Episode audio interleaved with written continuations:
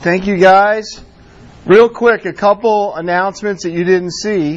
One is uh, next weekend, the 11th, November 11th and 12th, we do this fall training conference up in Pennsylvania near Philadelphia with some other RUF groups. So it's like Lehigh, Delaware, Delaware State, Millersville, University of Maryland.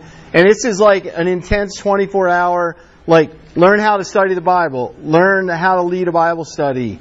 Um, there's a huge Bible survey class. Literally, you will go through the entire Bible in about eight hours. And so, uh, this is a great place to learn and grow and get discipled. Now, the thing about it is, you got to wear a red. No, you don't. Um, you you have to sign up by I think Monday morning because they house us different people up there in that church. Like literally house two or three people and they feed you breakfast.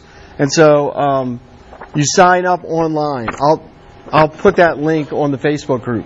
Uh, is there any other quick announcements? Yes, open mic night is next Wednesday. So next Wednesday, we're going to have a shortened like RUF this thing, and then it's seven, around 7:15, 7:30. It's just going to be like like hot chocolate and cookies and people singing or reading poetry. Chris has got a list. If you if you would like to uh, sing or do something up here, uh, please talk to Chris. He's making the list. So, so there's a. I posted the. Uh, there's like a Google Doc. I posted on Facebook. You can sign up early that way. There's also a list back there if you want to sign up early right now. If you don't have Facebook or like something like that, just talk to me. and I'll put you on the early list. Or you can just sign up when you get there. You might not be guaranteed a spot though. Thank you. Okay, so this semester we've been going through conversations with Jesus, thinking about um, the gospel, thinking about the main questions of life, the big questions. Tonight it's going to be a little bit different because in lieu of the big election coming up, I thought, you know, we need to talk about this issue of uh, politics. Uh, you know, the way I looked at it was, let's not ignore the elephant or the donkey in the room. Uh, okay, da da da. And so, uh, yeah. So we're going to think about now. If you came here tonight thinking you're, I'm going to tell you who to vote for, that's not what I'm going to do tonight. I'm going to look at this more in terms of uh, what does God have to say about uh, politics? What does God have to say about the civil government? And so we're going to mainly look at Romans chapter 13. So if you have your Bibles, look at Romans 13, and we're going to look at uh, verses 1 to 7.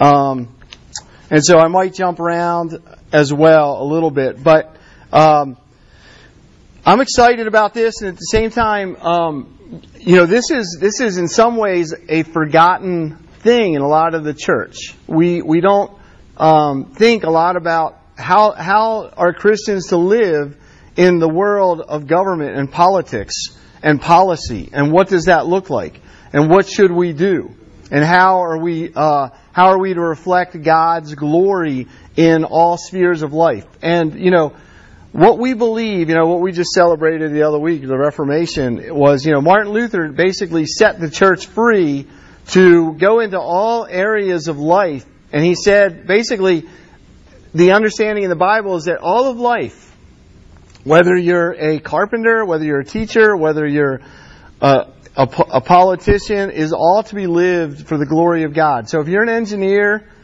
uh, or if you're a musician, that is not like a second tier job. That there's no what they call like sacred secular split. I don't know if you've ever heard that idea.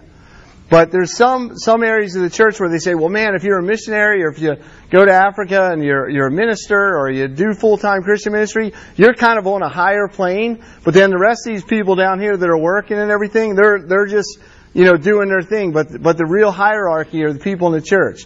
That is not what the Bible teaches. The Bible says that we're to glorify God in every area of life. Whether you eat or drink or whatever you do, do it all to the glory of God. And so, to some extent, this issue of uh, Christians and, and, politics and thinking about uh, political things, in, in, a lot of ways, is something uh, that I would encourage you to think about, to pray about, and maybe you should go into that in the future.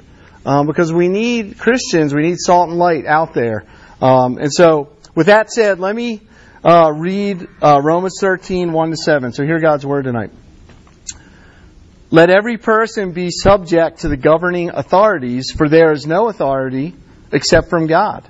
And those that exist have been instituted by God. Therefore, whoever resists the authorities resists what God has appointed. And those who resist will incur judgment. For rulers are not a terror to, to good conduct, but to bad. Would you have no fear of the one who is in authority? Then do what is good and you will receive his approval, for he is God's servant for your good. But if you do wrong, be afraid, for he does not bear the sword in vain. For he is the servant of God, an avenger who carries out God's wrath on the wrongdoer. Excuse me. Therefore, one must be in subjection not only to avoid God's wrath, but also for the sake of conscience. For the same reason, you also pay taxes. For the authorities are ministers of God attending to this very thing.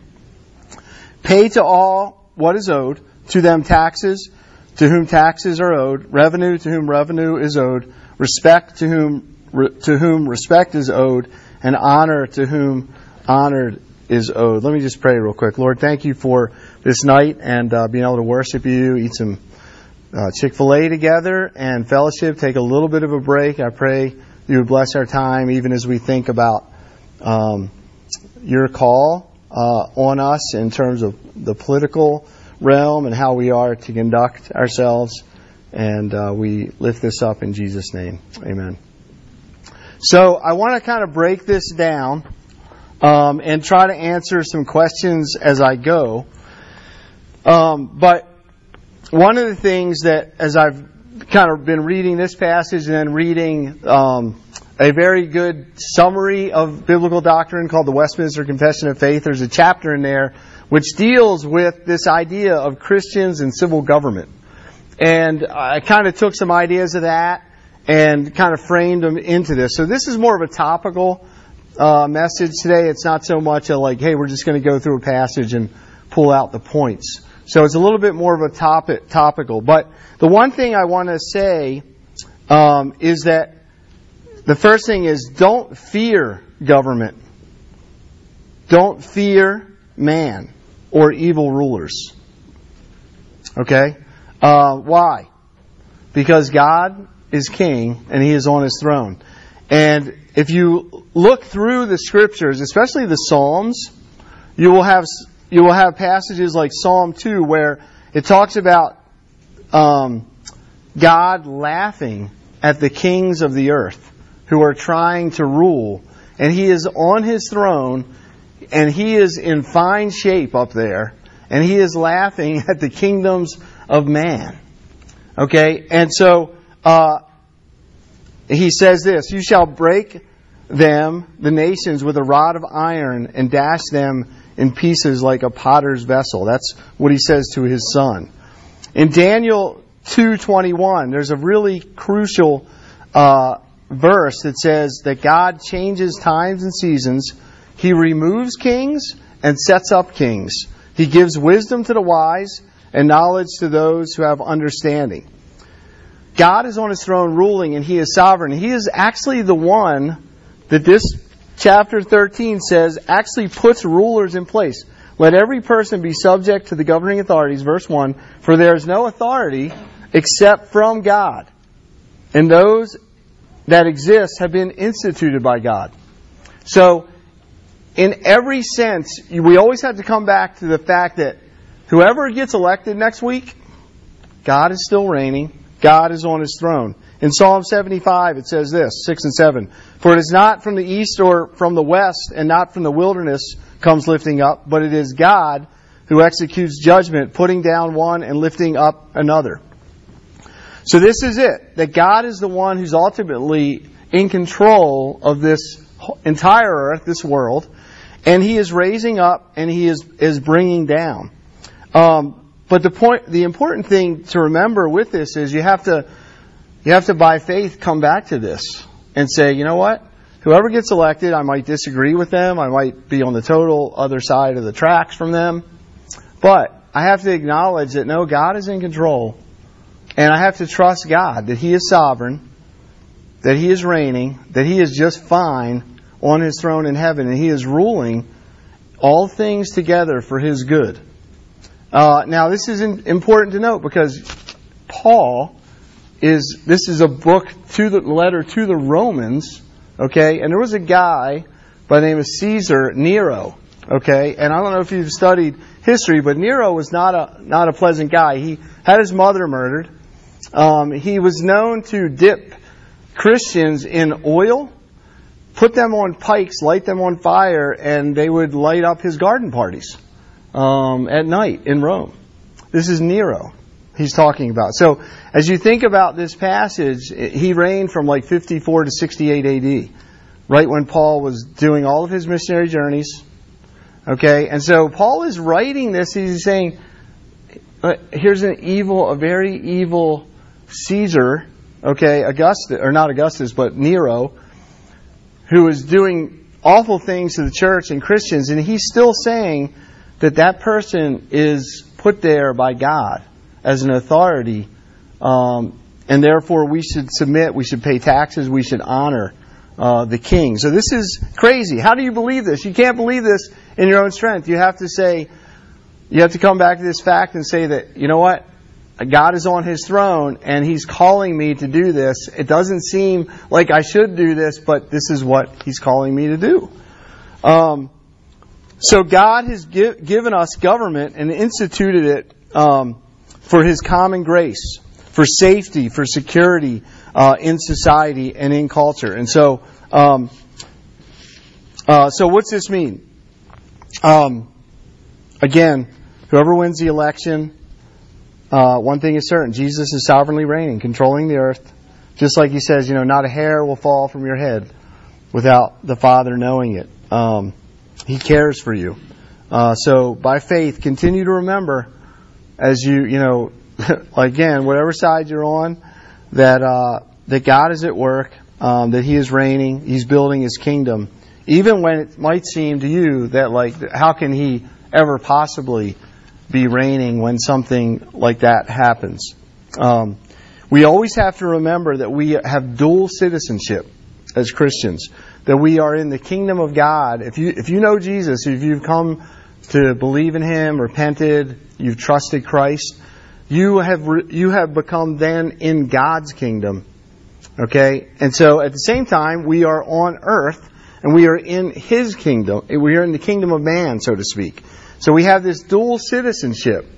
But we always look to King Jesus as our ultimate king and guide. And we always remember that uh, no matter what, no matter if a tyrant comes in or a dictator or whoever it is, okay, that Jesus is on his throne and he is reigning uh, by faith. Uh, second thing is this be a part of it. Be a part of government. Be a part of the political process. Don't separate yourself out. Um, again, Jesus continually calls us to be salt and light in the world. Uh, he doesn't call us to, to kind of be in our holy huddle and just kind of be, you know, um, enveloped. If you want to see what that looks like, just go to Lancaster County. And there's the Amish people up there. Whenever I go and visit my parents, I see buggies, I have to dodge around them and everything. And, you know, that's a good example of a, a group of people that have decided we are going to separate ourselves. We are not going to, like, vote. We're not going to be in the army. We're not going to do any of that. We're going to be in our own uh, enclave, so to speak. But as we look at Scripture, we have, you know, um, Jesus ministering to Pharisees, the Herodians. In fact, in one of the passages in Matthew 22 and in Mark 12, they try to test him and they try to trick him. Remember? And they said, you know, they bring a coin to him, or, you know, they said, are you going to pay the tax? And Jesus says, well, bring me a coin. And, you know, he says, well, whose image is on that? Well, that's Caesar. And he says, you know, render unto Caesar what is Caesar's, and unto God what is God's. And so there you have that two things that, like, Jesus is saying, hey, you got to pay your taxes. Uh, Jesus is saying you have to engage, you are a king, in, in the kingdom of this world, and these leaders are put there by God, even if they're corrupt and evil, you have to pay your taxes, you have to obey them, you have to honor them, you have to pray for them. And at the same time, render unto God what is God's. we're gonna we're gonna talk about that idea of like when they conflict, what happens. But the first thing is you don't separate yourself. Don't run into that um, separation of church and state, thinking that oh um, this this realm is totally outside of government. No, God is calling us. He whenever you know you guys probably know this from history. This the separation of church and state idea was always so that the the government wouldn't influence the church and come in and take over. Okay, it was never like it was always meant for Christians and to be involved in government and to be part of that system. Okay, it was always you know, that's why the pilgrims and everything came over here because the basically the government was getting involved in the church and they were like trying to get out and not be under that. And so um, this idea of separation of church and state that's that's kind of another big category, but um, we're called to participate in it, to honor, to pay taxes. Uh, we live as citizens of the two kingdoms. And so it's a false dichotomy to think that uh, you know, as Christians, we shouldn't be involved in these in in the, the secular world or the governmental world. Uh, that is really not a good way of thinking about how we are to live in this world. We're always to think of ourselves as reflecting God's character as His redemptive agents. Okay, we're always to think that when even back in Genesis, when God said uh, to Adam and Eve, like, you know, He said, Be fruitful, multiply, go into all the earth. He said, Subdue the earth. He, he was basically saying, I want you to have dominion over all the earth. And that was kind of a governmental thing. There's, have you ever heard of this? There's three institutions that God has given us the church, the family, and the government. And they're all back in Genesis before the fall into sin. There's the, there's the creation of Adam and Eve, the family unit, right? There's the call for the worship of God.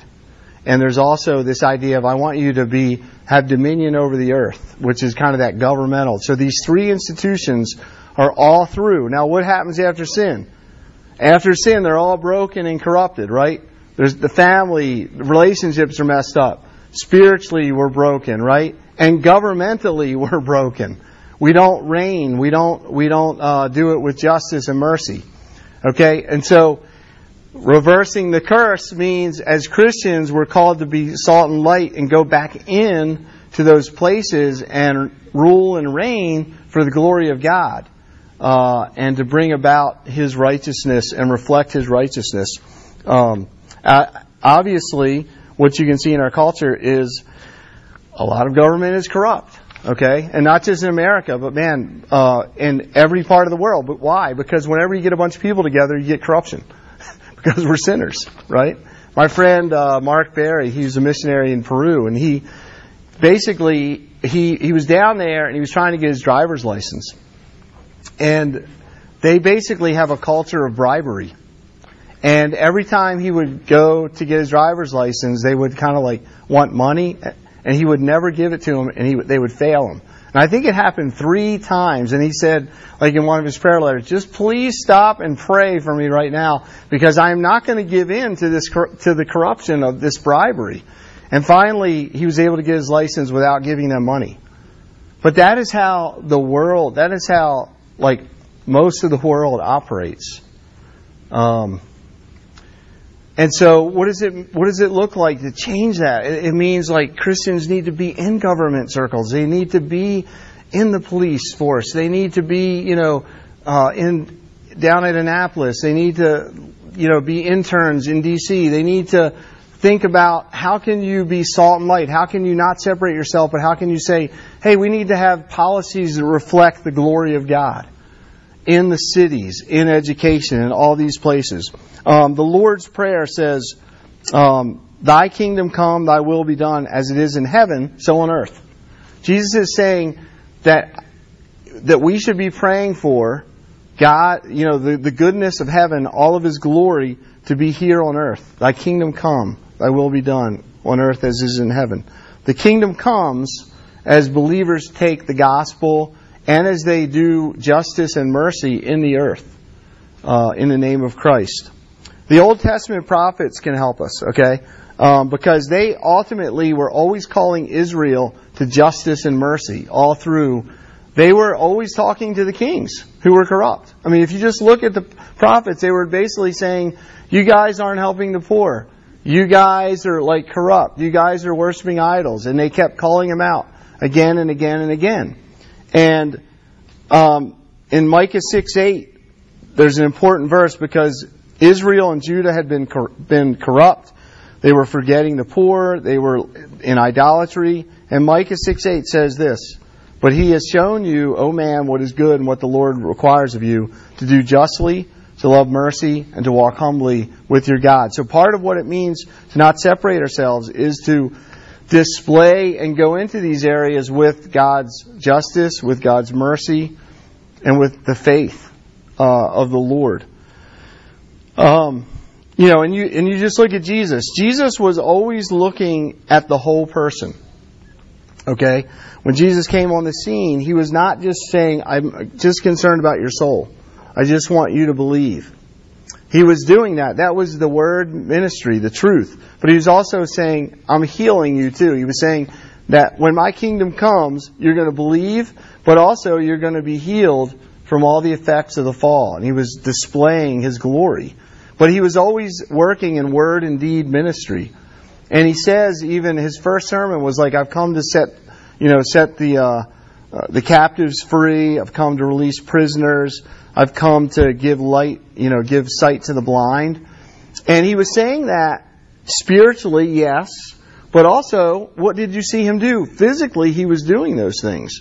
And so we can't have a false dichotomy to say that we're only supposed to be involved with spiritual things. We're also to be involved in justice and mercy and to, and to help the poor and to do those things. The church is always supposed to be, and Christians in government need to be seeking that as well. Being salt and light. Um, so don't shrink back, don't back down, like Tom Petty says. Okay? You guys don't even get that. Uh, he, he calls us in the world, but not of it. He calls us to be in the world. We're the dual citizens of the kingdom of God, but we're not so in the world that we're just enveloped and we can't see what is right. We're called to be dual citizens in the kingdom of God and in the kingdom of man. And we're called to be uh, Christians there. So we, we need Christians in government. This is the whole reason why my brother, Chuck, who he was a pastor for like 25 years, and in 19 in 2003 he left the ministry in Oklahoma and came to D.C. to start ministry to state. Some of you guys have been with me to his house in the summers.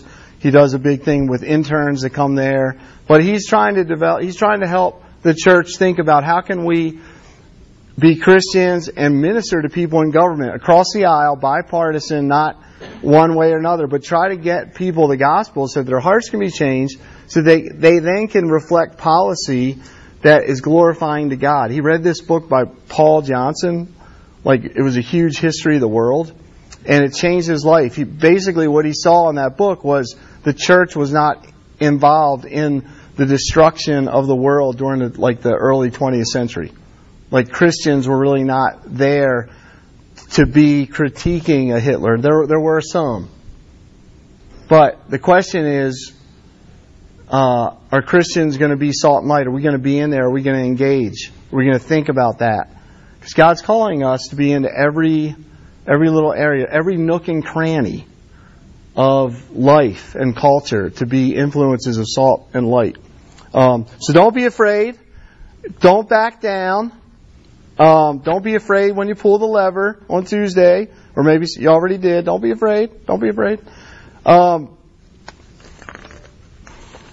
Hold on a second.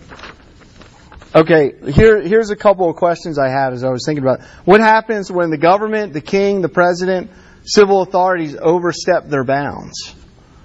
Okay, so in Acts chapter 4 and 5, there's an interesting story because that's what was going on. Peter and Paul, they were preaching the gospel, and they basically caused a riot in the city, and they and the government officials came and said, "You can't do that anymore." And here's what they said uh, Whether it is right in the sight of God, you must judge, for we cannot but speak of what we have seen and heard. And then in Acts 5:29, they say, We must obey God rather than man. Uh, so there are times, okay, when as Christians, uh, the government may forbid things which we cannot agree to. And this is where kind of civil disobedience comes about. Or they may, uh, they may call us to do things which are forbidden in Scripture. There's kind of those two ideas. And so this is where, as Christians, we have, we're dual citizens, right? But we have a higher king that we answer to. And so as you think about culture and as you think about like policies and different things, this is why like Christians need to stand up. We can't just like lay down and not do anything when we see evil or when we see policies that are, um, you know, doing things against the most vulnerable. Um, that we have to stand and we have to say, no, this, this is not, this is not right. Uh, we have to put our foot down and we have to be willing to say, my head is on the chopping block, but I cannot do that. I mean, that is, that's what, that's what it came down to. I mean, with like Nero and, killing the Christians. I mean, you, you think that's weird, but we don't know how long it's going to be. Like, I always fear that even, even University of Maryland, like, how long are, they going to allow Christian groups to, like, do what we're doing right here? I, I, I think, I mean, this is, I mean, I pray that it's going to be a long, long time. But in, and sometimes I think about it, I think, man, in 10 years, I don't know.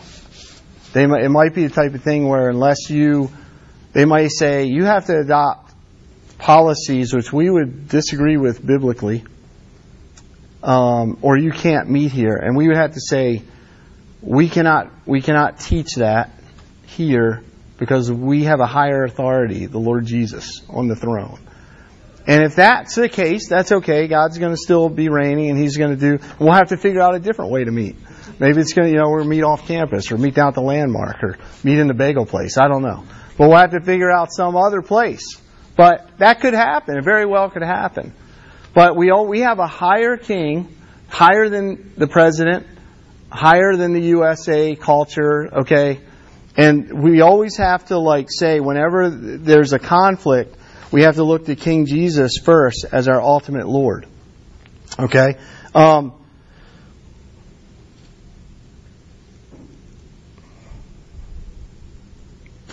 let me see. Um, the last thing is this pray for it. Pray for it. Uh, 1 Timothy 2 1 to 3, Paul says this First of all, I urge you that supplications, prayers, intercession, thanksgiving be made for all people, for kings, all who are in high positions, that we may lead a peaceful and quiet life, godly and dignified in every way. This is good, is pleasing in the sight of God our Savior, who desires all people to be saved and to come to knowledge of the truth. So again, he's saying, I want you to pray for Caesar, this guy who's killing Christians. Pray for your enemies. Okay? Uh, I mean, it makes it makes the stuff we're seeing in our in our political thing like not so bad, even even though it's horrible stuff that's going on, right? Not like like I've never seen in my years. Okay, but Paul and Paul is saying to Timothy, pray for these people. I mean, he's saying supplications, prayers, intercessions, thanksgiving for them. Because there's always common grace. And that's the idea that, like, you know what? However bad it is, God still is like, you know, we're protected, we're, we have security, we have, you know, police force, you know, there's different things that we can still say, you know, thank you, God. You, you, you've risen these leaders up even though they might be very imperfect, but they still are, are giving us certain rights that we need, and that's God's common grace. So there should be a focus on prayer. Uh, we should be thankful for them, and Jesus calls us to pray for your enemies. So as I read that, I was like, I'm very convicted because I spend very little time praying for our current president or future presidents or or you know our senator Steny Hoyer's the senator. Um, I don't even know who my congressman. I mean, I feel like I am totally, you know, I'm just I'm kind of convicted of my lack of knowledge. I'm not sure who my delegate is in in Annapolis, et cetera. But like, God is calling us to, to intercede, to pray for these people, to be about the process, to not separate, not ignore it, and uh, to be engaged in it. And so, you know, historically, let me give you an illustration. Historically, the black church has been very engaged in politics. Now, you might have, I don't know what your history lessons are, have been, but here's, you know, as you think about, you know, Civil War, slavery, Reconstruction, which lasted like basically 10 years, and then Jim Crow and all the different, you know, things in our country, um, you know, the black church really was the ones who uh, fought for justice and mercy in the civil government. A lot of the white church was like, hey, I don't know if we should get involved with that. And they, they separated themselves. I think that was a sin. I think that was wrong. Because the because the thing even if you disagree maybe with MLK and all of his like theology, in general though, he was like saying, Hey, there's justice and mercy that needs to be done. People uh, you know, the, the Jim Crow laws are wrong. Segregation is law wrong. These things are awful. Uh, and then even going back further, we had Presbyterian ministers who owned slaves and sold slaves. Okay, I'm going back into in the 19th century. I mean, a lot of a lot of the theological heroes in the Presbyterian church history were slave owners. They had blind spots, but it was part of this sacred secular split. They couldn't understand how their Christian life and their spiritual life also connected with the fact that they were buying and selling slaves. That you talk about a blind spot. We all have blind spots now. I often wonder what are our blind spots. But the point is, is that we we always have to come back to the Word. We have to come back to the Scripture, and the prophets can help us. They were always calling for justice and mercy in the world. They were always saying this issue is wrong, and you need to speak about it. You need to do you need to do justly, to love mercy, and to walk humbly with our God.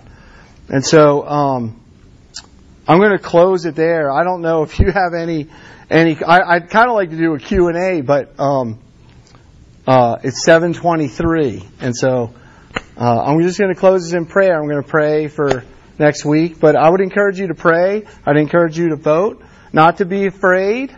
God is on His throne, and uh, you know whatever happens, the Lord Lord's in control, and so don't be, you know, uh, whoever, whatever side you're on or whatever. Remember that God is bigger than next Tuesday.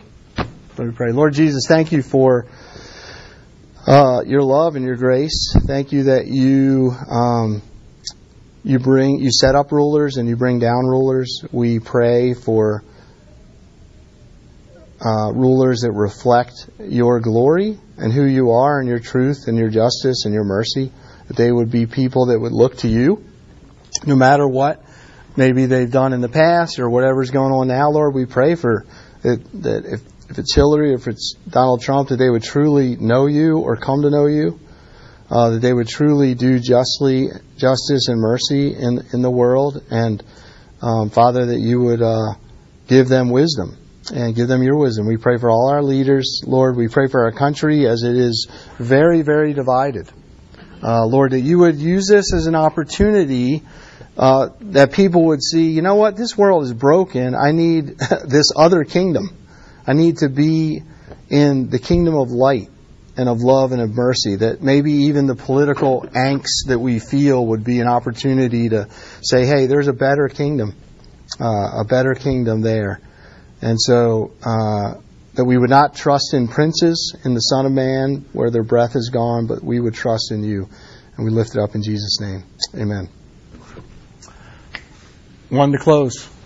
I'm going to stand sing one more song. This one is an old hymn. It's called "All Hail the Power of Jesus' Name."